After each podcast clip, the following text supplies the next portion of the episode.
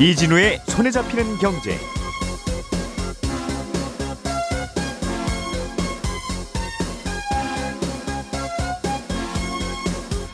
안녕하십니까 김현우 소장입니다. 우리가 은행에 가서 주택담보대출을 받을 때 주로 확인하는 건 이자율이 얼마인지 그리고 집값의 몇 퍼센트나 대출이 되는지입니다. 이때 대출의 만기가 몇 년인지는 별로 관심을 두지 않죠. 그런데 요즘은 대출의 만기가 몇 년인지가 매우 중요한 질문이 되고 있고요. 그래서 그런지 은행들도 초장기 대출인 만기 40년짜리 주택담보대출을 내놓고 있습니다. 잠시 후에 관련 내용 자세히 살펴보겠고요. 어, 유럽연합이 휴대폰 충전 방식을 USB-C 타입으로 통일하는 방안을 추진 중입니다. 어, 굳이 충전 방식을 통일하려는 이유는 뭐고 혹시 통일이 되면 독자적인 충전 방식을 고수하고 있는 애플에게 미치는 영향은 어떨지 한번 짚어보겠습니다. 네, 반도체 공급난이 꽤 길어지고 있는데요. 우리가 생각하는 것 이상으로 공급난이 심각하다는 보도가 있습니다. 음, 최근에 반도체 시장은 어떻게 돌아가고 있는지도 간단히 들여다보겠습니다. 4월 25일 월요일 손에 잡히는 경제 바로 시작하겠습니다. 오늘의 뉴스를 프로파일링 합니다. 평일 저녁 6시 5분 표창원의 뉴스 하이킥.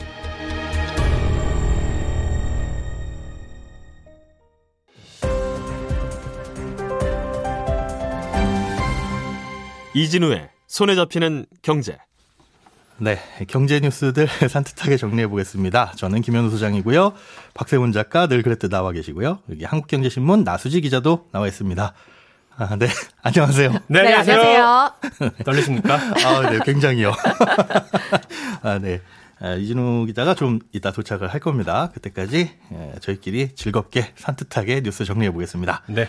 첫 번째 소식은 박 작가님 들고 오시는 소식이네요. 네. 좀 어두운 얘기인데 반도체 공급난이 생각보다 계속 심각한가 봐요. 그렇습니다. 지금 무슨 얘기까지 나오냐면 반도체가 없어서 어떤 회사에서는 새 세탁기를 산 다음에 그 세탁기 안에 들어있는 반도체를 꺼내서 그걸 재활용하고 있을 정도로 상황이 굉장히 안 좋습니다. 이게 지난주 금요일에 블룸버그에서 보도를 한 내용인데 어느 기업인지는 밝히지 않았어요. 근데 제가 찾아보니까 자동차 회사일 가능성이 아주 높습니다. 아 개인이 사가지고 세탁기를 분해하는 게 아니라 회사에서 그렇습니다. 개인이 굳이 반도체를 왜? 아 그러게요. 네, 그렇죠. 작년 6월쯤 외신 기사들을 찾아보면 이때가 한참 그 자동차용 반도체 모자르다고 난리였을 때인데 음. 그때 나온 기사들을 보면 자동차 회사들이 세탁기에 들어간 반도체가 차량용으로 사용이 가능한지 아닌지를 실험해보고 있다. 이렇게 음. 되어 있거든요. 근데 실험을 해보니까 세탁기에 쓰는 반도체를 다른 데서 쓰는 게 가능했나 봐요? 가능합니다. 지금 말씀드리는 반도체는 PC나 스마트폰에 들어가는 고사양의 비싼 반도체가 아니고요. 싸구려 반도체입니다. 뭐 다이오드나 트랜지스터 같은 것들인데 여기 말이 반도체지 사실상 그냥 스위치라고 보면 될 정도로 기능이 단순합니다. 음. 그러니까 세탁기에 있는 반도체를 떼서 자동차용 반도체로 쓰고 있는 걸로 보이는데 자동차용 반도체가 지금 얼마나 없냐면 토요타가 미국에서 지금 점유율이 1위거든요. 음. 그런데 5월에 생산량을 줄이기로 했습니다. 원래 계획했던 것보다 10만 대 덜 생산하기로 했는데 이게 반도체가 부족해서 그런 겁니다. 음. 그리고 어떤 자동차 회사는 반도체 부족 패키지 차량을 내놓을 예정이기도 한데 그게 뭐냐면 크루즈 기능 있잖아요. 예. 누르면 그냥 알아서 좀 가는 거. 네. 그리고 차선 넘어가면 띠띠띠띠 하는 그 기능. 네. 요것도 빼고 크루즈 어. 기능 빼고 차선 바꿀 때 옆에 차가 있으면 또 띠띠띠띠 하는 기능들이 있습니다. 음. 요것도 빼고 이런 필수 기능이 아닌 건 다 빼고 출시를 하고 왜냐하면 여긴 반도체들이 필요하니까요. 아. 이걸 다 빼고 출시를 하는데 차량 가격은 좀 많이 내리는 겁니다. 아하. 아무튼 지금 생각했던 것 이상으로 자동차 자동차 반도체 공급 상황이 굉장히 안 좋은 것 같습니다. 뭐 세탁기에서 떼서 껴 넣을 수 있는 싸구려 반도체는 그러면 요건 말고 PC나 네. 우리 스마트폰에 들어가는 건 비싸잖아요, 반도체가. 굉장히 비싸죠. 복잡하고 그런 네. 것들의 상황도 다르지 않을 것 같은데요. 그것도 사정이 좋지 않은 건 마찬가지인데 음. ASML이라고 네. 네덜란드에서 반도체 장비 만드는 회사가 있습니다. 근데 최근에 이 회사의 1분기 매출 성적표가 나왔는데 꽤 많이 안 좋거든요. 작년 1분기랑 비교를 해보니까 매출은 29%, 영업이익은 61%나 줄었습니다. 와. 성적표가 안 좋게 나온 이유는 이 회사가 판매하는 게 EUV라고 반도체 회로를 아주 얇게 새길 수 있는 특수 장비인데 그 장비를 1분기에 3대밖에 못 팔았어요.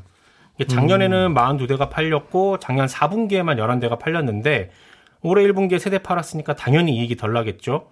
근데 이게 ASML이 장사를 못 했다거나 아니면 뭐 사는 사람이 없어서 못 판 게 아니거든요.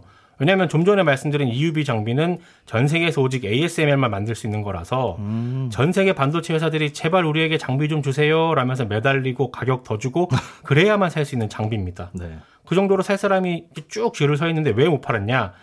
장비에 들어가는 부품이 없거나 수입이 안 돼서 그렇고. 어, 장비의 완성도를 높- 높이느라 출하 기간이 지연되고 있다라는 게 ASML 쪽 설명인데 이렇게 ASML 정도 되는 업체가 반도체 장비에 들어가는 부품이 없을 정도라고 하면 다른 반도체 장비 업체들은 상황이 더 안 좋다는 얘기일 거고 그 말은 즉 반도체 공급은 앞으로도 당분간 더 안 될 거라는 얘기이기도 합니다.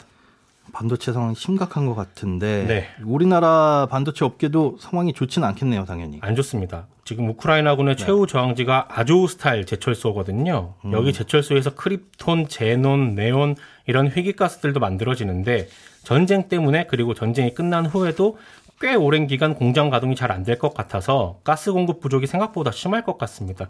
말씀드린 희귀가스들, 이 크립톤, 제논, 네온 이런 가스들은요, 반도체 만들 때 반드시 필요한 것들이라서 이게 없으면 또 반도체 만드는 게 어려워지는데 우리나라는 이 가스 모두 우크라이나에서 꽤 많이 수입을 하고 있거든요. 네. 네온은 그나마 제가 예전에 한번 취재해서 말씀드린 적이 있는데 우리나라의 포스코랑 TMC가 합작을 해서 국내에서도 생산이 가능해지긴 했습니다. 예. 다만 본격적으로 생산이 되려면 하반기는 되어야 할 것 같고 생산이 된다고 해도 우크라이나에서 수입되는 공급량을 대체할 정도는 안 됩니다. 그리고 제논하고 크립톤은 국산화하려면 시간이 꽤 걸릴 거고요. 제가 이 러시아 사태로 희귀가스 문제가 불거질 수 있다고 소식을 전한 게 두 달 전인데 아하. 당시에 우리 기업들이 석 달 정도의 재고를 갖고 있다고 이렇게 전해드렸거든요. 이제 뭐 한 달 그렇습니다. 남았겠네요. 당시에는 전쟁이 이렇게 길어질지 몰랐는데 앞으로는 이 희귀가스를 확보하는 게 우리 반도체 기업들 입장에서는 중요한 숙제가 되고 있습니다. 네, 잘 들었습니다. 그러면 바통은 이진우 기자님께 터치하겠습니다. 죄송합니다. 오면서 들었습니다. 네. 예. 그 러시아에서 문제가 생긴 게 상당히 여파를 많이 또 미치고 있네요. 그렇습니다. 음. 희귀가스 때문에. 그 굉장히 장사 잘 되던 회사였는데 ASML은 네. 아 그게 없어서 또 못 만드니 참. 네, 나수지 기자님. 네. 유럽 연합이 휴대폰마다 충전 방식이 다른 이 문제를 해결해 보겠다. 네. 인류의 수건이죠? 그렇습니다.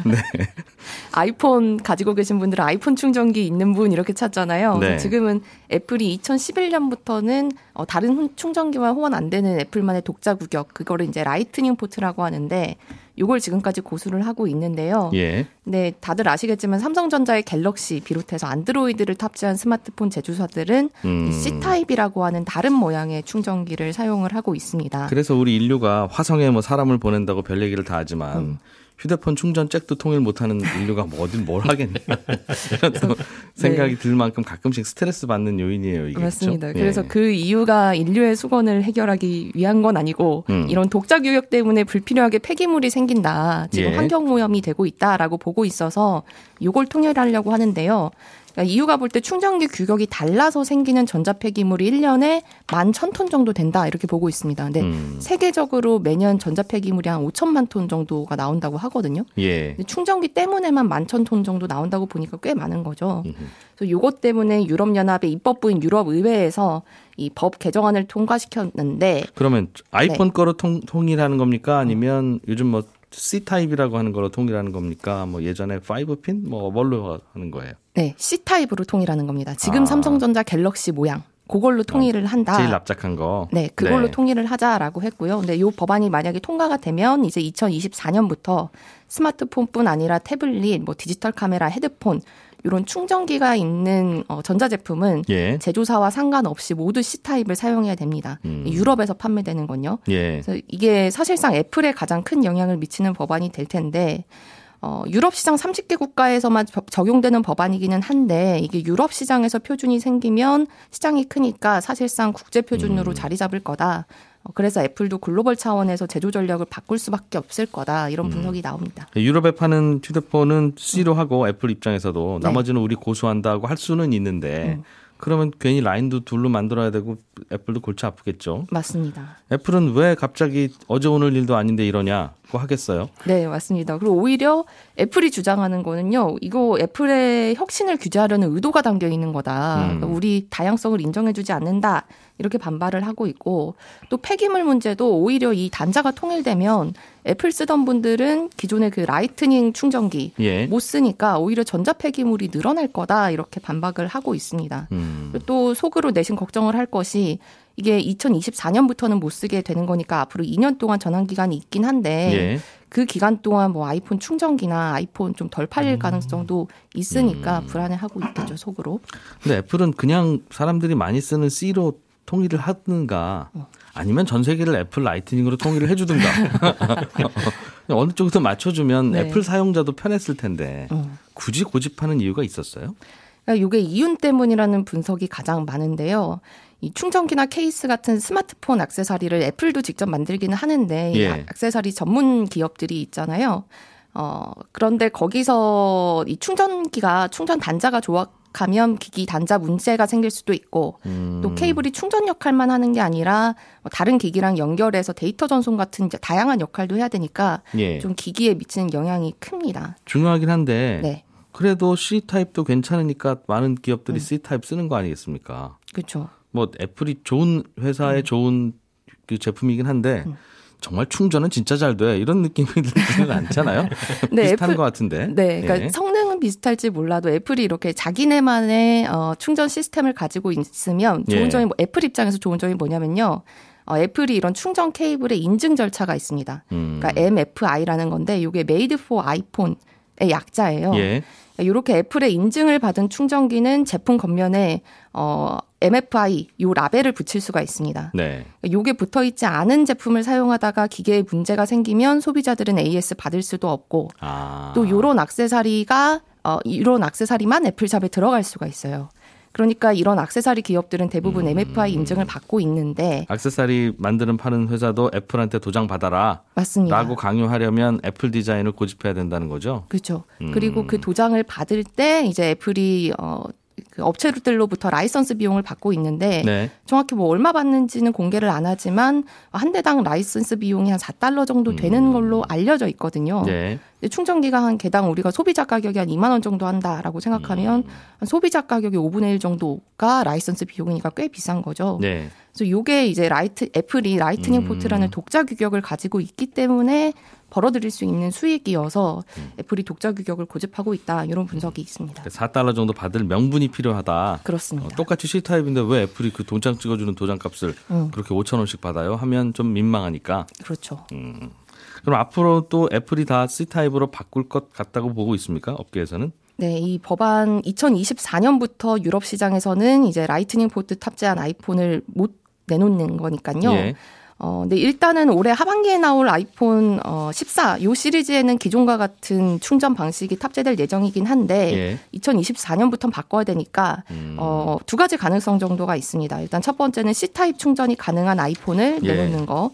근데 요달 초에 이게 가능성이 좀 높은 게요. 이달 초에 애플이 실수로 홈페이지에 잠시 C타입 충전기 판매 페이지를 열었다가 음. 바로 닫은 게 이 외국 tech 전문 매체에 포착된 적이 있어요. 예. 그래서 요게 좀 가능성이 높다고 보고 있는데 어 그래도 두 번째는 이제 아예 C 타입이든 뭐 Lightning이든 다 빼고 충전 케이블을 없애서 무선 충전만 가능한 아이폰으로 음. 바로 넘어갈 수도 있겠다. 네. 이런 예상이 있고요. 음. 그러니까 어떤 방식이든 소비자 입장에서는 충전기 여러 개 사용하지 않아도 돼서 좀 편리해지는 건데 네. 이 애플의 수익성에는 타격을 미칠 수밖에 없는 뉴스입니다. 그러게요. 주변 기기 만들어 파는 회사들도 고민이 생길 거고. 네. 그러나 이걸 이렇게 심각하게 서로 토론할 문제냐 과연. 충전기 단자 바꾸는 거 가지고. 가위바위보로 결정했어도 그냥 될 것 같기는 한 것 같은데. 어- 어쨌든 통일을 목적으로 해서. 자, 김현우 소장님. 네. 은행들이 주택담보대출을 요즘 내놓는데 특징이 하나 있다. 네. 만기가 무려 40년짜리 대출들을 주로 내놓더라. 이게 한 10년 전만 해도 만기 제일 긴 거 얼마요라고 물어보면 20년? 음, 이렇게 10년 전- 얘기했었어요. 예, 그렇습니다. 예. 이렇게 만기가 길어지고 있습니까? 네, 일단 현재 40년 만기 주택담보대출은 작년 7월부터 보금자리론, 적격대출 이런 정책대출에서 신혼부부나 혹은 만 39세 이하 청년에게만 제한적으로 공급되고 있었는데 네. 최근에는 일반 민간 금융회사에서 일반 은행에서 2월부터 부산은행에서 처음으로 40년짜리가 나오더니 음. 다른 은행들도 이제 속속들이 나오기 시작했습니다. 정책 대출은 아, 다만 이제 40년짜리 고정금리인데 민간 은행에서 그냥 판매하는 대출은 혼합 그러니까 5년 고정에 나머지 변동 혹은 그냥 전기간 변동 이런 예. 상품들이고요. 어, 요렇게 이제 나오고 있는 거는 시장에서 40년짜리가 필요하기 때문이라고 볼 수가 있겠습니다. 그 종전에는 필요 없었던 40년짜리 대출이 예. 왜 필요하죠? 보통은 40년씩 그거 대출 그대로 들고 있는 분 별로 없잖아요. 중간에 집을 팔죠. 보통. 그렇죠. 거의 없죠. 이게 어제 음. 금융연구원의 보고서에 따르면 우리나라에서 집을 보유하고 있는 기간은 음. 평균 기간은 뭐 5년, 또 다른 보고서에서는 뭐 10년이라는 곳들도 있는데, 그러니까 길게 보유하면서 그 빚을 다 갚는 경우는 거의 없다고 보시면 됩니다. 네. 중간에 집을 팔아서 갚거나 아, 아니면은 뭐 다른 대환 대출로 어, 다른 대출로 갈아타거나 이런 음. 예. 경우가 대부분인데 지금 이렇게 40년짜리 상품이 나오고 있는 이유는 대출 규제 때문이라고 볼 수 있을 것 같아요. 은행들이 사실 뭐 몇 년 만기 상품을 만드는 거는 규제 같은 건 없습니다. 네. 그러니까 은행에서 나름 출시하기 나름인데 은행 상품은 대부분이 이제 정책 대출이 나온 다음에 거기에 이제 뒤따라가서 그런 상품들을 만들기 마련입니다. 음. 그 만기가 10년 이상인 주택담보대출이 나온 것도 사실 얼마 안 됐어요. 2004년에서 2005년 정도 즈음에 나왔는데 당시에 이제 주택금융공사가 생기고 은행들이 주로 3년에서 5년짜리 만기 일시상환 대출을 취급하던 걸 음. 아, 그걸 이제 채권을 사들여 가지고 시장에 쪼개서 파는 유동화를 시켜주면서부터 10년 이상짜리 상품이 생기기 시작했고 원래 예전엔 정말 한 3년이 만기였죠. 맞습니다. 어, 삼- 아니면 그때까지 계속 집 갖고 계시면 다시 연장하러 오시면 되고 네, 그때 또 파시면 그냥 갚으시면 되고 맞습니다. 이자만 내고 계시다가 네. 음. 다 이자만 내는 거였는데 그러다 보니까 뭐 부채도 커지고 이런저런 문제를 해결해야 됐었고 그다음에 2005년에 DTI 규제가 들어오기 시작했어요. 네. 그러면서 만기가 좀 다양해지고 길어지게 된 건데 음. 지금까지는 민간 금융사에서 가장 만기가 길었던 건 35년짜리였습니다. 네. 뭐 딱히 40년짜리 상품을 만들 필요가 없었는데 DSR 규제 때문에 이제 40년짜리가 나오기 시작한 걸로 보입니다. DSR 규제하고 이 대출 만기 늘어나는 거는 무슨 관계가 있어요? DSR은 내 연봉 대비 한 달, 1년 동안 갚는 원금과 이자의 합이 일정 비율을 초과해서는 안 된다라는 게 규제인데 지금 대출 규제에 변화가 없다고 가정을 하면 네. 7월 1일부터는 어, 대출액이 1억 원을 초과할 경우에 모든 대출은 예. 어, 차주별로 DSR 40%를 적용해야 됩니다. 즉 어, 연봉의 40%를 원리금 상환액이 넣으면서는 안 된다라는 거죠. 음. 연봉이 1억이다 그러면 1년 동안 갚는 원금과 이자 총합이 4천만 원을 넘어갈 수 없다. 연봉이 5천만 원이면 2천만 원 안에서 이자와 원금 상환액을 해결해라. 그렇습니다. 그래서 DSR 40%를 적용받으면 연봉 5천만 원인 사람은 1년 원리금 상환액 2천만 원 나누기 12달 하게 되면 뭐 166만 원 정도 나오잖아요. 음. 이걸 만약에 금리 3.5%로 대출받을 때 요 정도거든요. 요즘 예. 금리로 봤을 때. 아, 그런데 대출이 전혀 없다고 했을 때 요 정도 대출인데 그러면 이분이 받을 수 있는 최대 대출액은 30년 만기 상환으로 했을 때 3억 7천만 원 정도밖에는 안 됩니다. 네. 음, 집이 그런데 집값이 많이 비싸졌죠. 음. 이걸 초과하는 집은 소득을 늘리지 않는 이상은 DSR 규제 때문에 살 수가 없는 게 돼버리는 겁니다. 만기가 길어지면 그렇죠. 아, 원금을 더 잘게 자르니까 네. 한 달에 갚을, 갚아야 하는 원금이 낮, 낮아지고 맞습니다. 그러면 어, 조금 대, 대출 더 받아도 되겠습니다. 제 그렇죠. 월급이라면 네. 그럴 수 있다는 거군요. 똑같은 금액을 빚지고 산다고 하더라도 할부 기간 길게 하면 음, 매달 내는 금액이 줄어들고 1년 동안 내는 금액이 줄어들잖아요. 그렇죠. 마찬가지입니다. 할, 부 한 3천 년 해주면 저도 우, 우주선도 살 수 있죠.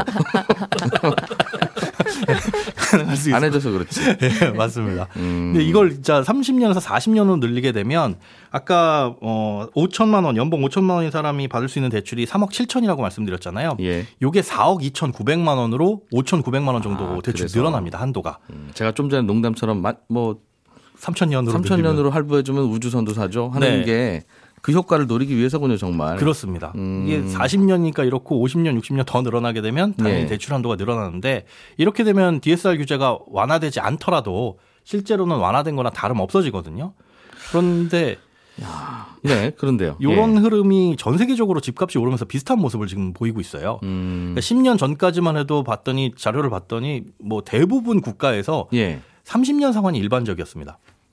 길어야 30년이고 뭐 25년, 20년도 흔했었고요. 그런데 10년 전에는 예. 예. 아, 영국은 2019년 기준에서 57%가 40년 만기 대출이고요. 영국의 은행들도 야 그럼 이거는 만기를 늘리면 되지. 네. 집값이 비싸지니까 이걸 어허. 20년 대출로는 상환액이 나오질 않는 거예요. 그러니까 거기도 원금 잘라 갚으라는 규제가 생겼나 봐요. 그렇습니다. 음. 이제 어, DTI 같은 경우에는 우리나라보다 훨씬 더 이제 이 적용이 세기 때문에 예. 영국은 이 정도고 뭐 스페인이나 프랑스, 포르투갈은 50년짜리 대출을 쓰고 있고요. 음. 핀란드는 60년짜리 주택담보대출도 있고 스웨덴은 140년짜리 대출이 있다가 예? 최근에 105년으로 대출이 규제됐습니다. 아 진짜 3천 년 하기 하시겠네 네, 정말. 이, 이게 왜 그러냐면 스웨덴은 자손까지 상속해서 상환하는 걸 허용을 하거든요. 아, 어차피 할아버지가 물려줄 거니까 그렇습니다. 손자 당신이 갚아라. 네. 음. 어, 대대손손 갚으면 되지 않냐. 일단 갚기만 하면 되는 거니까. 그런데 네. 문제가 생기는 게 그렇게 길어지다 보니까 집값이 올라가는 부작용이 생겼어요. 아, 비싸게 사봐야 내 아들, 손자, 그 손자의 손자가 갚으면 되지라는 생각 때문에 그냥 이 제한 없이 올라가는 심리적인 영향이 있어서 이런 나라들은 LTV 즉 집값의 몇 퍼센트를 대출해 주냐 이거는 꽤 너그럽더군요. 네 적격 대출 같은 경우에는 뭐 95%까지 해주는 경우도 있고 어, 굉장히 너그러운 경우가 있는데 문제는 소득이었는데 네 만기 105년 그러면 웬만하면 이것도 다 받을 수 있으니까. 그렇습니다. 음. 그러다 보니까 이렇게 주택 가격이 오르다 보니까 자연스럽게 뭐 만기도 길어지고 있다 이렇게 예. 볼 수가 있겠습니다. 야 이게 은행의 대응은 이해는 돼요. 네. 그리고 대출 좀 더 받고 싶은 분들도 그래 이렇게 하면 되지라는 생각은 들 텐데. 네 그럼 이럴 거면 DSR 규제를 왜 하냐? 그렇죠 예. 그러니까 만약에 조금 더 받고 싶으면 만기 60년, 맞습니다. 조금 더 해드리고 싶으면 만기 80년 그렇죠. 해드리면 되니까 네. 예전에는 그냥 이자만 갚으세요라고 했던 시절하고 마찬가지가 뭐 되어버리는 점점 비슷해지고 특별한 문제가 없다면 왜 규제하지? 네. 하려면 이것도 하고 그렇죠. 이것도 규제를 하든가 아니면 이자만 내는 거치식 주택담보대출을 그냥 해주게 그냥 해주든가. 아니면 DSR을 그냥 풀어버리든가. 괜히 만기만 늘렸다 줄였다 하면서 이게 뭐 하는 짓인가 그렇습니다. 하는 생각이 드네요. 네, DSR 때문에 어쩔 수 없이 대출을 길게 받는 사람이라고 한다면은 총 내는 이자액은 많아지죠. 네. 물론 이제 여유가 있으면은 원금을 더 중간에 갚을 수는 있겠지만 음. 아, 중도 상환 수수료를 물어야 되는 건 똑같은 거라서 예. 그렇습니다. 그러면 예를 들면 40년 만기 대출이 나오, 나온다고 하면 예를 들면 예. 50세가 40년 만기 대출을 받아서 집을 산다. 네, 그러면 90세에 다 맞지. 갚으라는 얘기인데 그렇습니다. 그때까지 집을 갖고 계실지 생존하실지도 애매하잖아요. 네, 그렇죠. 음, 그러면 뭐 은행은 못 받는 거 아니냐. 사실 소득이 끊어지게 되면 대출을 상환할 능력이 없어지는 거는 뭐 다 마찬가지인데 사실상 이 은행이 짊어져야 될 리스크는 크게 두 가지입니다. 아, 하나는 금리고 하나는 이 상환 능력인데 예. 40년짜리 상품이든 뭐 30년짜리 상품이든 다른 주택담보대출하고 마찬가지로 5년 고정 이후에 변동금리로 바뀌기 때문에 앞으로 금리가 어떻게 바뀔 것이냐에 대한 리스크는 사실 은행이 짊어지는 건 거의 없다고 보실 수가 있어요. 예. 나머지는 이분이 갚을 수 있느냐 이 상환의 리스크인데 음, 조기 상환 리스크 같은 경우에는 중도 상환 수수료로 상쇄가 가능하고요. 일단 나중에 만기가 길어져서 소득이 끊어지는 바람에 못 갚는 이런 리스크는 기존에 있던 20년짜리 상품이나 뭐 30년짜리 상품이나 별 차이는 아, 없습니다. 어차피 50세인 분이 대출 받으면 네, 20년 대출 해드리더라도 이건 그렇죠. 어차피 5, 6년 후면 직업 없어지는데 맞습니다. 음, 그래서 그 리스크는 담보 가치 그러니까 주택의 문제만 없고 음. LTV가 낮으면 집값이 떨어져도 그만큼은 이제 또 대응을 할 수가 있잖아요. 모아두신 돈으로 갚겠지. 맞습니다. 실제로 뭐 40년이라고 하더라도 실제를 만기로 다 채워가지고 갚는 분들은 거의 없을 것이다라고 보고 있는 거고요. 예. 우리나라 평균 주택 보유 기간 아까 말씀드린 것처럼 뭐 5년에서 10년 정도라고 볼수 있으니까 예. 그 중간에 집을 팔고 이사하시면 충분히 커버 가능하지 않겠느냐라고 음. 보는 거고요. 에, 그렇기 때문에 은행의 위험은 뭐 별 차이 없다 음. 이렇게 결론을 낼 수가 있겠습니다. 별 차이 없으면 굳이 왜 원금을 이렇게 이렇게 잘라 갚으라고 가계부채 숫자 좀 줄여보려고 하는 걸 텐데 네. 현실하고 자꾸 부딪히네요. 예. 예, 저는 11시 5분에 이어지는 손경제 플러스에서 다시 한번 인사드리겠습니다. 고맙습니다.